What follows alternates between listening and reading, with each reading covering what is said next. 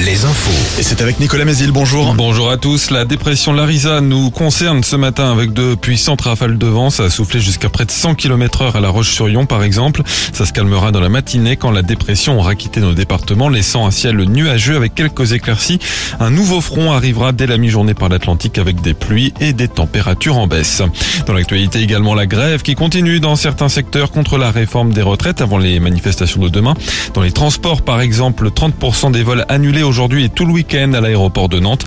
Des perturbations aussi toujours à la SNCF, de TGV Atlantique sur 5 en circulation. Même chose pour les TER, un intercité sur 4. Ça devrait être sensiblement la même chose ce week-end. L'inquiétude dans les hôpitaux, notamment en Vendée, avec la mise en place de la loi RIST. Celle-ci plafonne notamment les honoraires des médecins remplaçants. Une mesure qui pourrait compliquer leur embauche et donc entraîner des fermetures de services, notamment à l'hôpital de Fontenay-le-Comte, selon Ouest France ce matin. Les urgences, le SAMU, les soins de suite seraient concernés.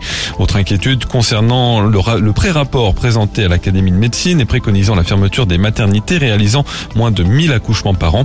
Quatre des cinq maternités vendéennes sont en dessous de ce seuil. Et après Angers, la semaine dernière, la Roche-sur-Yon reçoit le Big Bang de l'emploi aujourd'hui et demain. Une tournée organisée par le Conseil régional est consacrée à la formation, à l'orientation, mais aussi à la recherche d'emploi. De nombreux postes sont d'ailleurs proposés, mais ce rendez-vous s'adresse aussi à ceux qui ont déjà un emploi. Christelle Morancet, la présidente du Conseil régional. Je pense que ça sera aussi un petit peu dans, dans les tendances euh, dans les années à, à venir. On sera plus le même métier pendant toute une, une carrière. Les gens aujourd'hui aspirent, euh, pour certains, à, à, changer de voie. Et on le voit bien, voilà, il y a des gens qui, qui commencent une profession et puis à un moment, et notamment avec l'accélération, avec la, la crise sanitaire, ça fait bouger les choses. Et donc aujourd'hui, il faut se préparer. Il faut que les entreprises aussi se préparent à être en recrutement en permanent parce qu'elles n'accueilleront plus un collaborateur au début de leur carrière jusqu'à jusqu'à leur retraite. Et donc ça nécessite des changements dans les méthodes de recrutement. Un succès selon Tony Estanguet, le patron du comité d'organisation des JO de Paris 2024. Plus de 3 millions de billets vendus pendant la première phase de vente.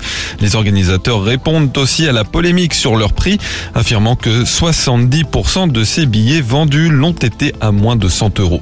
En foot, on joue en national ce soir, match à domicile pour Cholet contre Nancy. En basket de la Pro B, derby Nantes-Angers et reprise de la nationale 1, Chaland accueille Andrézieux. Très bonne matinée à tous.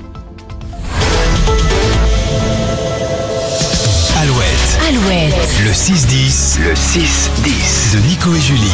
Alouette. Alouette, il est 7h04. Si vous avez des